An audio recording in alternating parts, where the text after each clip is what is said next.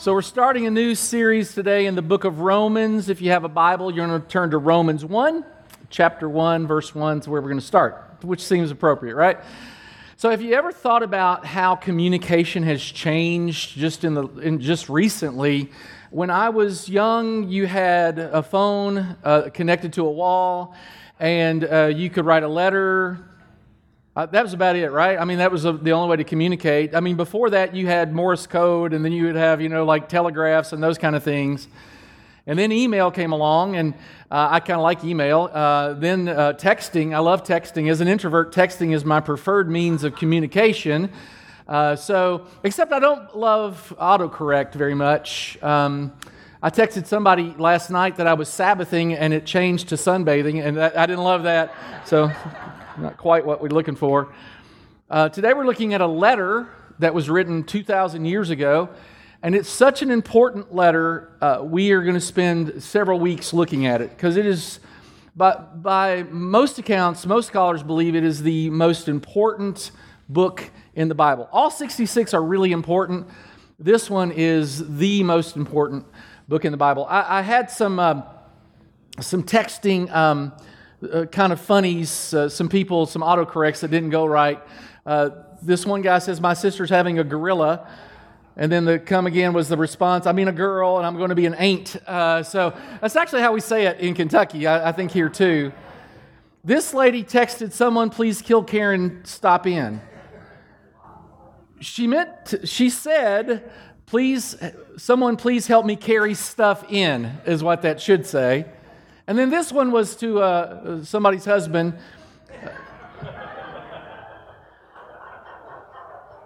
I don't know what she meant. Uh, really, I don't know what really what she meant there. All right, so Romans is this really important book. It's a little difficult at times to understand, so my task in this process is going to be to understand it and then to communicate how we can understand it. It was written by a fella named Paul if you don't know the author, you're not going to know why he wrote and how he wrote and the nuance of, of what he writes. And so, in, in this era, in 2,000 years ago, when you wrote a letter, you would write it in such a way where you put, hey, I'm the author. And we're going to talk about the author today. We're really not going to get much past, we're not going to get any past chapter 1, verse 1. But that is such an important verse that we're going to take some time to look at it. The book of Romans has changed countless lives in the history of the world. Let me give you a couple of, of historical examples. There was a guy by the name of, in about 386 AD, uh, Aurelius Augustine or Augustine. And you, you know him as St. Augustine. He was, by his own definition, a hellion. He, was, uh, he, he attended orgies and he was a drunk and he was brilliant.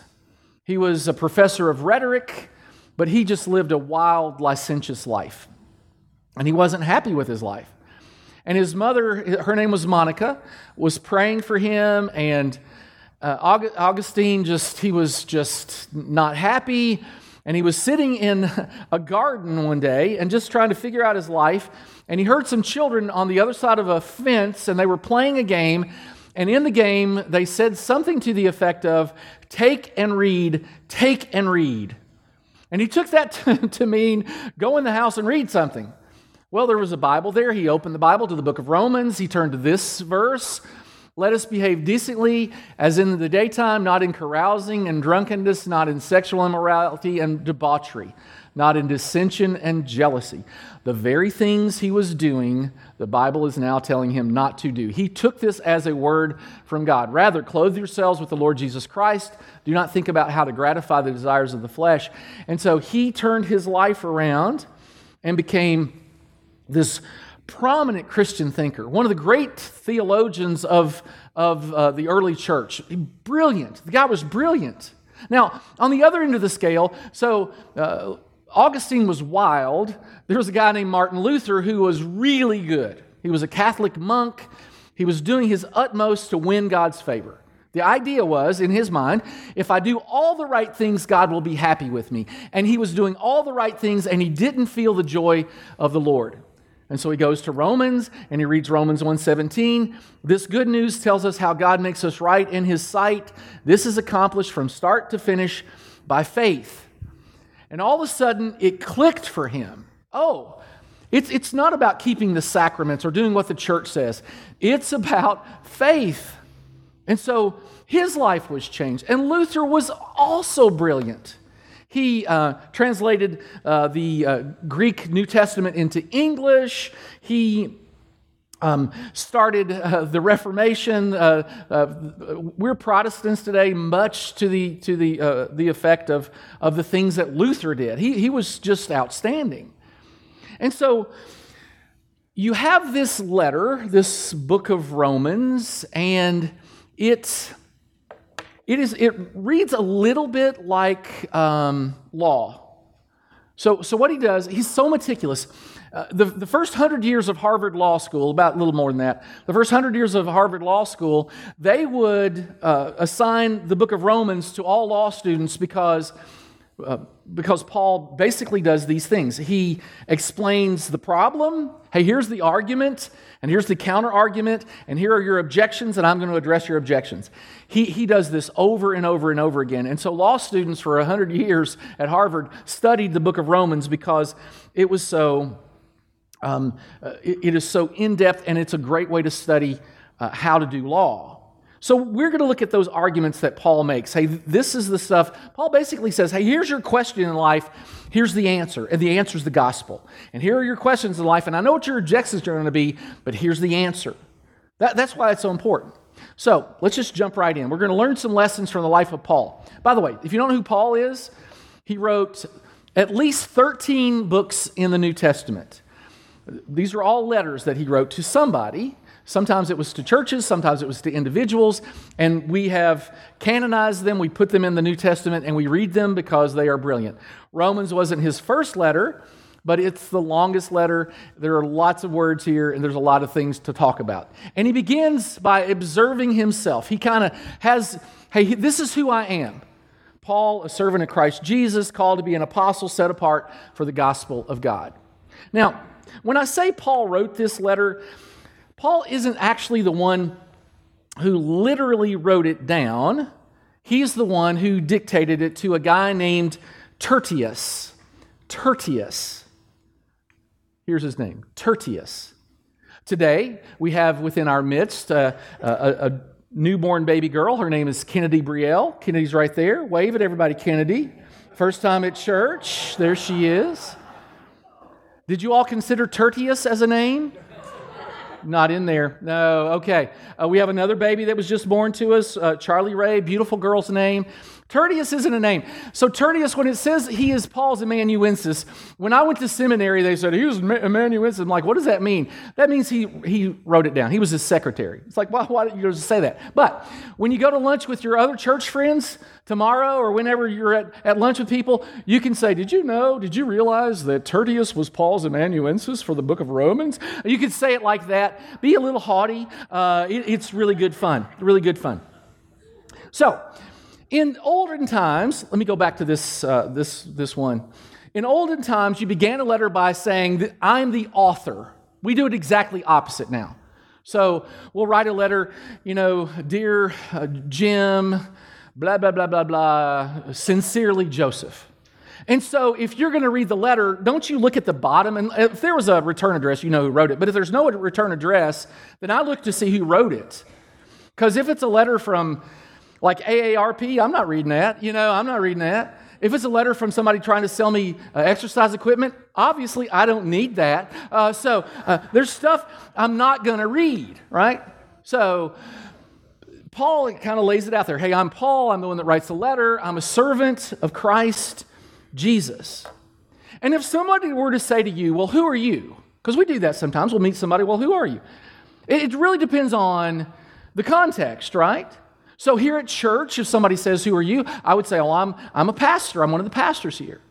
If I'm at uh, one of Elise's, my daughter's, uh, she's a senior in high school. She plays games, uh, she plays volleyball and other things. And so if I'm at a game that she's attending, uh, if somebody says, Who are you? I, am Elise's dad. I'm, I'm her biggest fan, that kind of thing. If we're at an event where my wife works at North Greenville University, and they say, Who are you? I, I say, I'm Miriam's husband the meaning in her life and her inspiration. Uh, I, I, say things like that. It's true. Uh, in Kentucky, back in Kentucky, my hometown, in Danville, Kentucky, I'm, I'm Lawrence and Carolyn Vest's boy. It depends on where you are as to the context determines how you say who you are. So Paul is writing, this, this guy, he's in Corinth, he's writing a letter to a, a church he's never been to. And, and he is, he's famous. I mean, he's been planting churches, he's been writing letters, folks know who he is. He used to persecute Christians, and now he doesn't.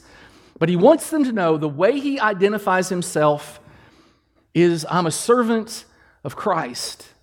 Have you noticed at fast food restaurants lately, they, they start to, they'll take your order and then they'll say, Can I have a name for the order? Y'all notice that? And the idea is when the order comes up, they're going to say, you know, Joseph, your order's ready. But they don't say, What's your name? They just say, Can I have a name for the order? So I'm like, Yeah, uh, Alejandro. Uh, yeah, I, I try to give names that I know they can't spell. Uh, I'm Henri. Uh, you know, uh, you know, uh, I, am a, I'm a Giuseppe. You know, and next, my next one's going to be Tertius. I'm going to see if anybody can spell that. Well, so Paul is saying, listen, my, my name is important. It's Paul. Now, he was born uh, Hebrew, and, really his name was Saul, and, and he sort of started using the name Paul, which is really, really remarkable. Because there's history to the, to the name Saul. You know, there, uh, Saul in the Old Testament was a, a king of Israel, and he was prominent, the first king, actually. And, and to, to be named Saul, well, that meant something, you know? That meant something. Well, the, the word Paul means something too, but in Latin, the word Paul, it literally means little. I, I'm, I'm little, I'm, I'm a servant of Christ. Have you ever met anybody and they can't wait to tell you how important they are, what position they hold? Well, Paul is the exact opposite of that. I have a friend back in Michigan who was the CEO of a network of hospitals. So he wasn't just the CEO of a hospital, he was the CEO of a network of hospitals. And yet, whenever he would introduce himself, he would say, uh, I'm an administrator for Trinity Health. I mean, it was very humble because he could have said, I'm the CEO. And, and so, Paul, when he makes a self evaluation, he says, first and foremost, this is, how, this is how he begins I'm a servant of Christ Jesus. Now, he wasn't always that way. In fact, we need to understand anyone can change, everyone can change. And so, this being a servant of, of Christ Jesus, well, that wasn't always the way. Paul, in his brilliance, and he was brilliant, Paul, in his brilliance, was puffed up. He was arrogant. You've met really, really smart people that want you to know how really, really smart they are. You've met them. Well, Paul was that guy. He was really, really smart. And he wanted people to know how really, really smart he was. And, so then he encounters Jesus, and everything changes. So let's look at how he, in one, one place, he, he wants to describe his former life, and he does. It's in Philippians, and he says, I was so zealous that I harshly persecuted the church, and as for righteousness, I obeyed the law without fault. He was, he was, uh, he was a, he was a Jew's Jew. He was as good as you can be. He was attempting also to win God's favor. He wanted you to know, man, I was really, really good at Judaism. And what you have to understand about the Jewish people, the Old Testament, and there's a lot of Old Testament, it's a lot of it. The Old Testament is basically this I'll give you the thumbnail story. God is in relationship with people, people fall away, God comes down to, to restore the relationship, and they're restored and people fall away, and God comes down to restore them, and they go back into relationship. It's a cycle, and it happens over and over and over. It's kind of the main theme of the Old Testament. And the Jews were God's chosen people to draw others to God. This was their mission.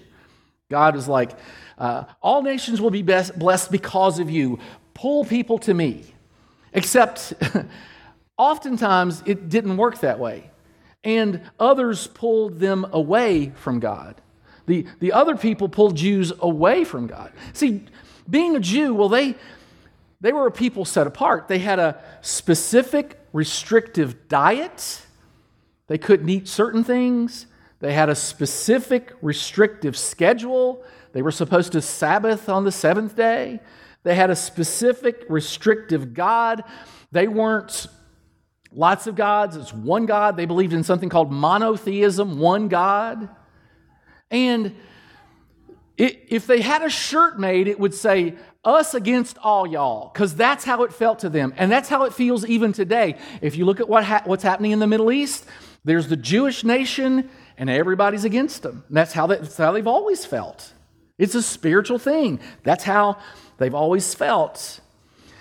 And this, this zeal, God says, I want you to be zealous for me. Well, there are ways to be zealous. So let me introduce you to a character that's going to come into play in just a second. His name was Gamaliel. He was a rabbi, but he wasn't just a rabbi. In Paul's day, he was like the rabbi. So if rabbis were colleges, he's Harvard, he's Yale. I mean, he's, he's the one. No, nobody just said, hey, I want to follow Gamaliel, I want to come hang out with you. It's like, no, no, it's by invitation only. And, and it was rare to get the invitation. So Paul studied under Gamaliel, and Gamaliel said, hey, zeal looks like this. Zeal is passive. You just live and let live. All those people are going to do what they want to do, but we're going to follow the law and we're going to stay focused. And then there's another kind of zeal that was aggressive and sometimes violent. And that's the uh, path that Paul took. He was aggressive and he was sometimes violent. And if you look in the story of the Old Testament, you see over and over again these stories of God reclaiming his people. Let me show you just one.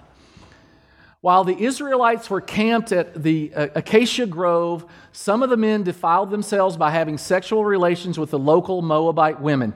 Jews uh, physically uh, being promiscuous with Gentiles. Uh, it's also sometimes called the Goyim, G O Y I M, uh, people that aren't Jewish. So there is a physical seduction, and these women invited them to attend sacrifices to their gods.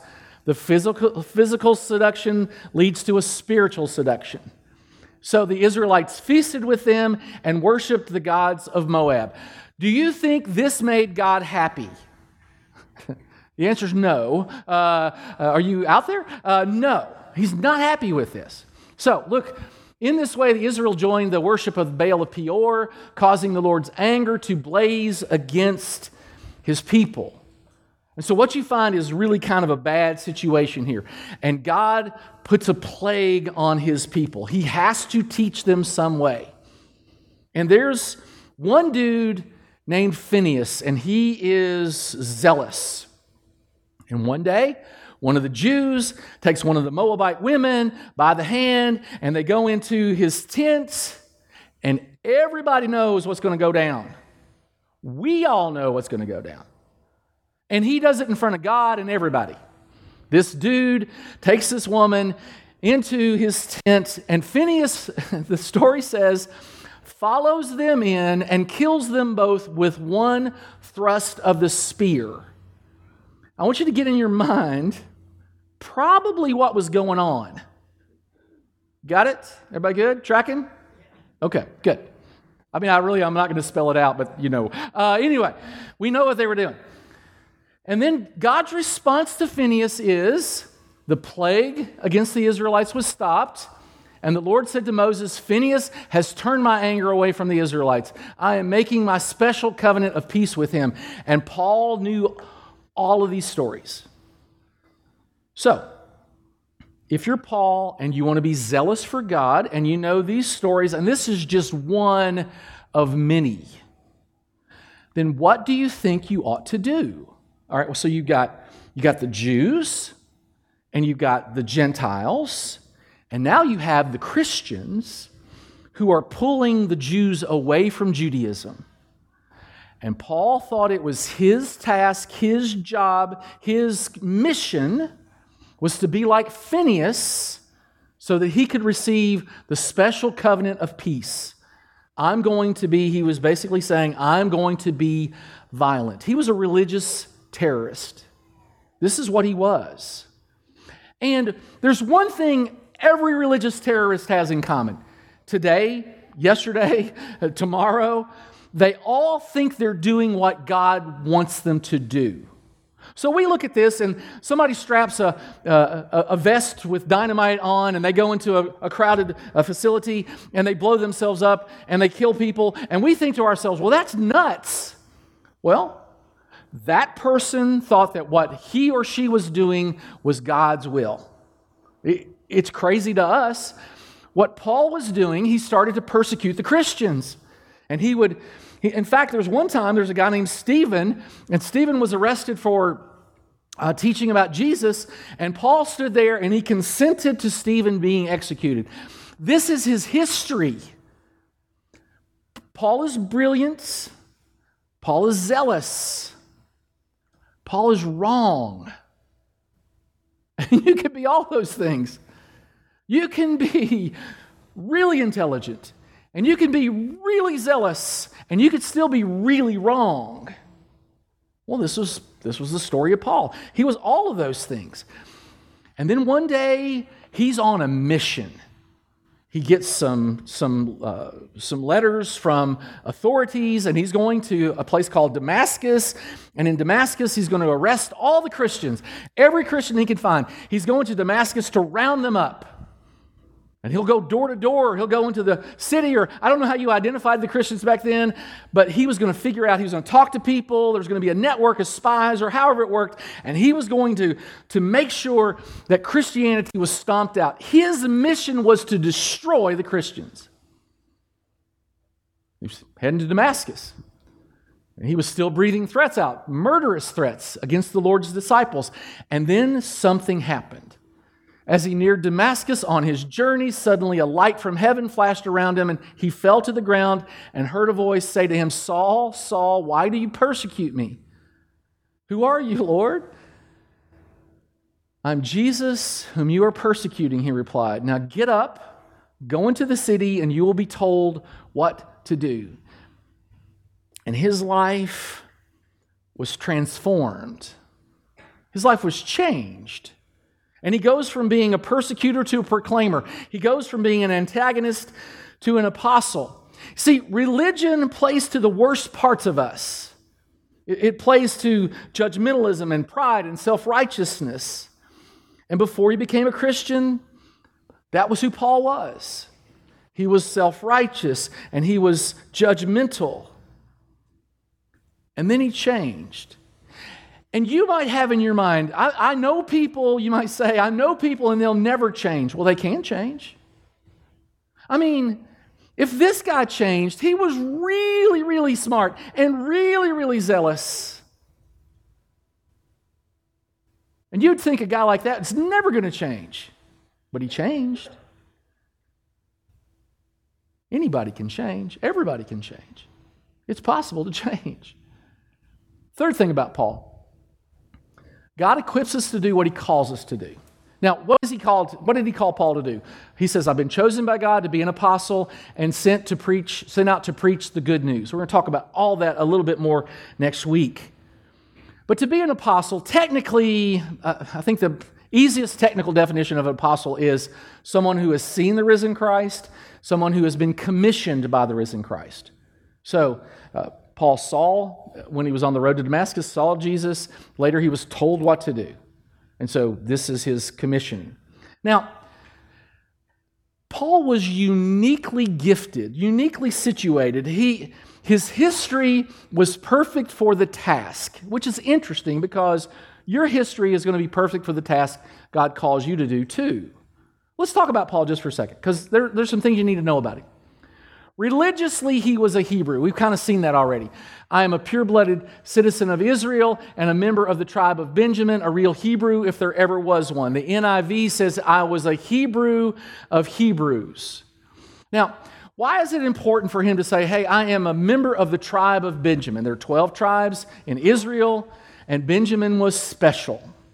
Um, the tribe of every tribe had their own land and so the tribe of Benjamin owned the land where Jerusalem is. And there were famous Benjamites. Uh, you had uh, Saul, the first king, was a Benjamite. Uh, Esther, uh, Mordecai, they were from the tribe of Benjamin. And so it was uh, a matter of pride to be from the tribe of Benjamin. Is really kind of important to them. And today, you know, you have sports fans and then you have super fans, right? So the difference is a matter of degree, right? So I'm a fan of Kentucky, but I'll never dye my hair blue, right? But there are fans that'll do that. They're idiots, uh, but they'll do that. I mean, just for their team, it's like that's crazy. Uh, I, am not. I don't have a. I don't have a wildcat tattoo, as far as you know. Uh, I don't have that. But there are fans, some fans that do. You know, uh, I, have I've not named any of my children after anything Kentucky. You know, I've not done that, but that people do. I lived in Artesia, New Mexico for a while, and they had a football player there who went to the pros. His name was Landry Jones.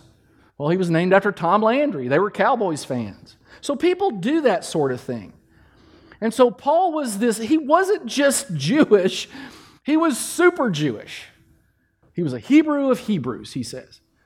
I was a member of the Pharisees who demand the strictest obedience to the Jewish law. He studied under that Rabbi Gamaliel. He was, he was brilliant. Gamaliel was just this, he was the best, and to study under Gamaliel was, was unheard of. Jesus was a rabbi, he had 12 disciples. So Gamaliel likely had about 12 disciples. So out of all of Israel, 12 guys were picked to be a follower of Gamaliel. Really a, a, an exclusive club. And he was well known, Gamaliel. Now, my daughter Elise, she's a senior in high school. We're looking at scholarships and all that stuff. And if you, um, if you look at websites and if you do a little research on this, there are different levels of scholarships wherever you want to go. And so there's the, um, if you're breathing, we'll give you a $500 scholarship. Lots of people can get that one. Pretty much, you got to be breathing. And then on the other end of the scale, there, there's the presidential scholarship. And that's the one that maybe they give one away or two. And that's the person who receives the presidential scholarship gets tuition and room and board and books, and they get everything. Well, Paul was this side. He was presidential scholarship material. He was really, really brilliant. So, religiously, he's a Hebrew and he is a good one. So, it's likely that he had most of the Old Testament memorized. I want you to think about that just for a second. The other day, I couldn't remember my zip code. And yet, this guy memorized all of the Old Testament. I mean, it, it's just phenomenal, frankly. He likely knew several languages. He would have known Hebrew, Greek, probably Latin, Aramaic, and maybe others. You know, my father in law was absolutely brilliant. He grew up in Switzerland. Uh, he spoke four, five, six languages. When my father in law, he was a seminary student, he was the grader. You know what that means? So there's a, uh, there's a German professor, and then you're the grader, you grade the exams. That's just what, that's what it is.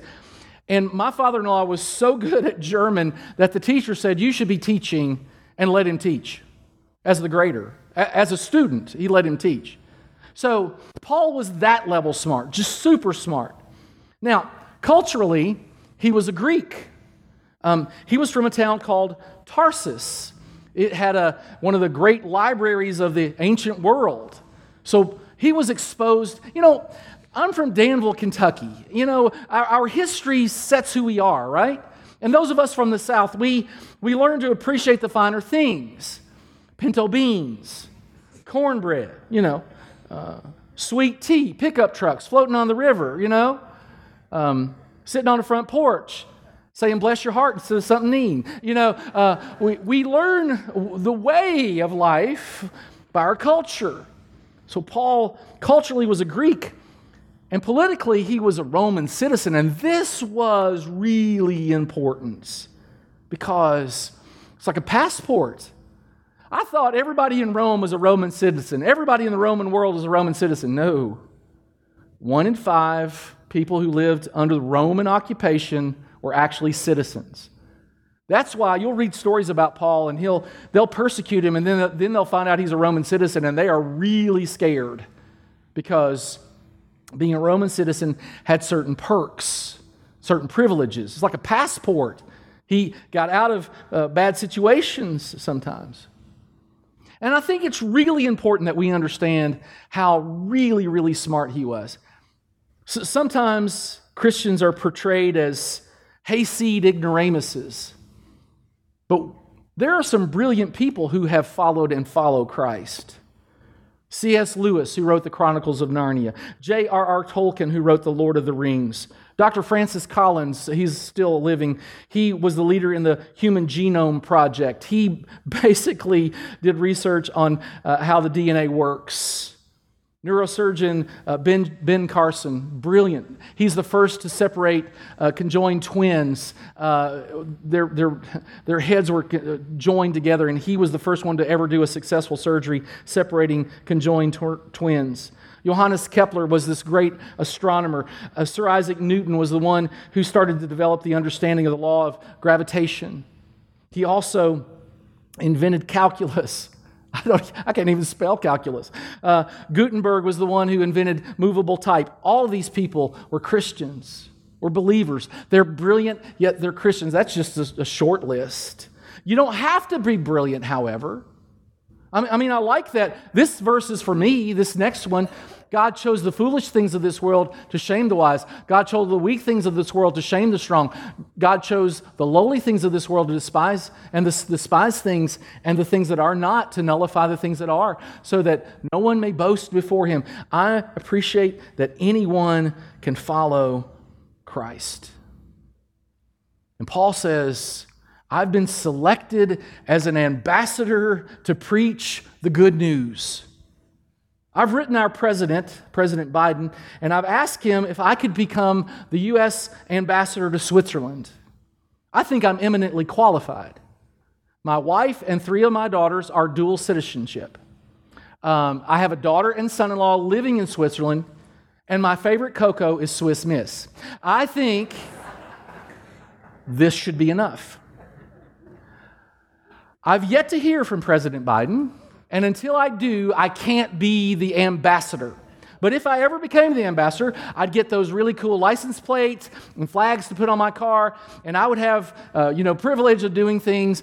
And Paul was called by King Jesus to be the ambassador of good news. And what God calls us to do, He equips us to do. What God calls us to do, He equips us to do. My father was a truck driver by trade. He was a mechanic. He could mechanic, you know, he worked on old cars and that kind of thing. He was the one who always volunteered when I was a youth and my, da- my sisters were youth uh, to drive the, the church bus to Florida to, on mission trips. Daddy was the one who drove the bus because his skills were driving and mechanicking. And inevitably, nearly every trip we ever took, our bus broke down my memory of my dad, and one of my fondest memories of my dad, is him underneath the bus tinkering with something, fixing it so we can get to where we were supposed to go. My daddy never taught a Sunday school class. My daddy never prayed in public. He didn't feel worthy. But he could drive a, a, a van or he could drive a bus and he could fix a bus. And he was eminently qualified for that. His calling and my calling aren't the same. My calling and your calling aren't the same. And God equips us to do what He calls us to do. Let me end with one other story about someone whose life was changed. a guy named John Wesley. You may have heard of him. He uh, was the founder of the Wesleyan movement, also the Methodist Church. John Wesley, in the mid 1700s, was part of the Anglican Church, but really not even saved. And he came to the United States, so this is a wilderness at the time. He came to Georgia, and he was going to uh, evangelize uh, the Native Americans there. And he was a complete failure. He, he, he just, he burned out. He, he was horrible at it. He gets on a ship and heads back to England. And as he goes back to England, they uh, experience this storm, and he feels as if the boat is about to be swamped and he is about to die. And it just so happened that on the boat were some Christians. So they're in this severe storm. He, he is fearful of his life, and he said, If I die, I don't think I go to heaven. I, I just don't know what my state is with God. And yet he saw these Christians who had peace in the midst of a storm. And so they land in England. He goes to a, a worship service. They're reading not Romans, they're reading the book that Martin Luther, we talked about him earlier, wrote about Romans. They're reading the preface to Romans, not even Romans, just words about Romans. And John Wesley is saved, and he says, I felt I did trust Christ, Christ alone for salvation, and as an assurance was given me that He had taken away my sins, even mine, and saved me from the law of sin and death. This book is remarkable. So we've tackled one verse. At this rate, we have 432 to go. Uh, so we should get finished, I don't know, 2031, uh, which is job security for me. We'll, we'll pick up the pace next week. But let me end with this a life Jesus changes will change lives. And so your life, when it's changed by Christ, it you can't help but change other lives. You might not see it. I have the good fortune, the blessing of being a pastor, and I can see sometimes effect. So somebody will call me. I had the sweetest email from a guy the other day. I literally haven't spoken to in 20 years. 20 years. And he wrote me, and he, he it was just super kind. Thank you for, you know, for, for being a part of my life. And, and so when Jesus changes our lives, as a dad, it's going to change the life of our kids and then their friends. And as a, a worker, it's going to change our coworkers' lives whether we see it or not. Our influence is far reaching. And we have a guy named Paul who was changed by Jesus, and his, the effect was to us. There are some 2 billion Christians on the planet today, and some of that at least is due in part to, to the things Paul did, to the writings he wrote, to the churches he established. So, next week, we're going to see his purpose a little bit. We're going to talk a little bit more, more about Romans. But I hope I've, I've piqued your interest, so you'll be back next week. Let's pray. Father, thank you for equipping us to do what you call us to do. Help us to never forget, to, to really appreciate the fact that our life, when changed, will change other lives. Help us to live with that truth today. In Jesus' name, amen.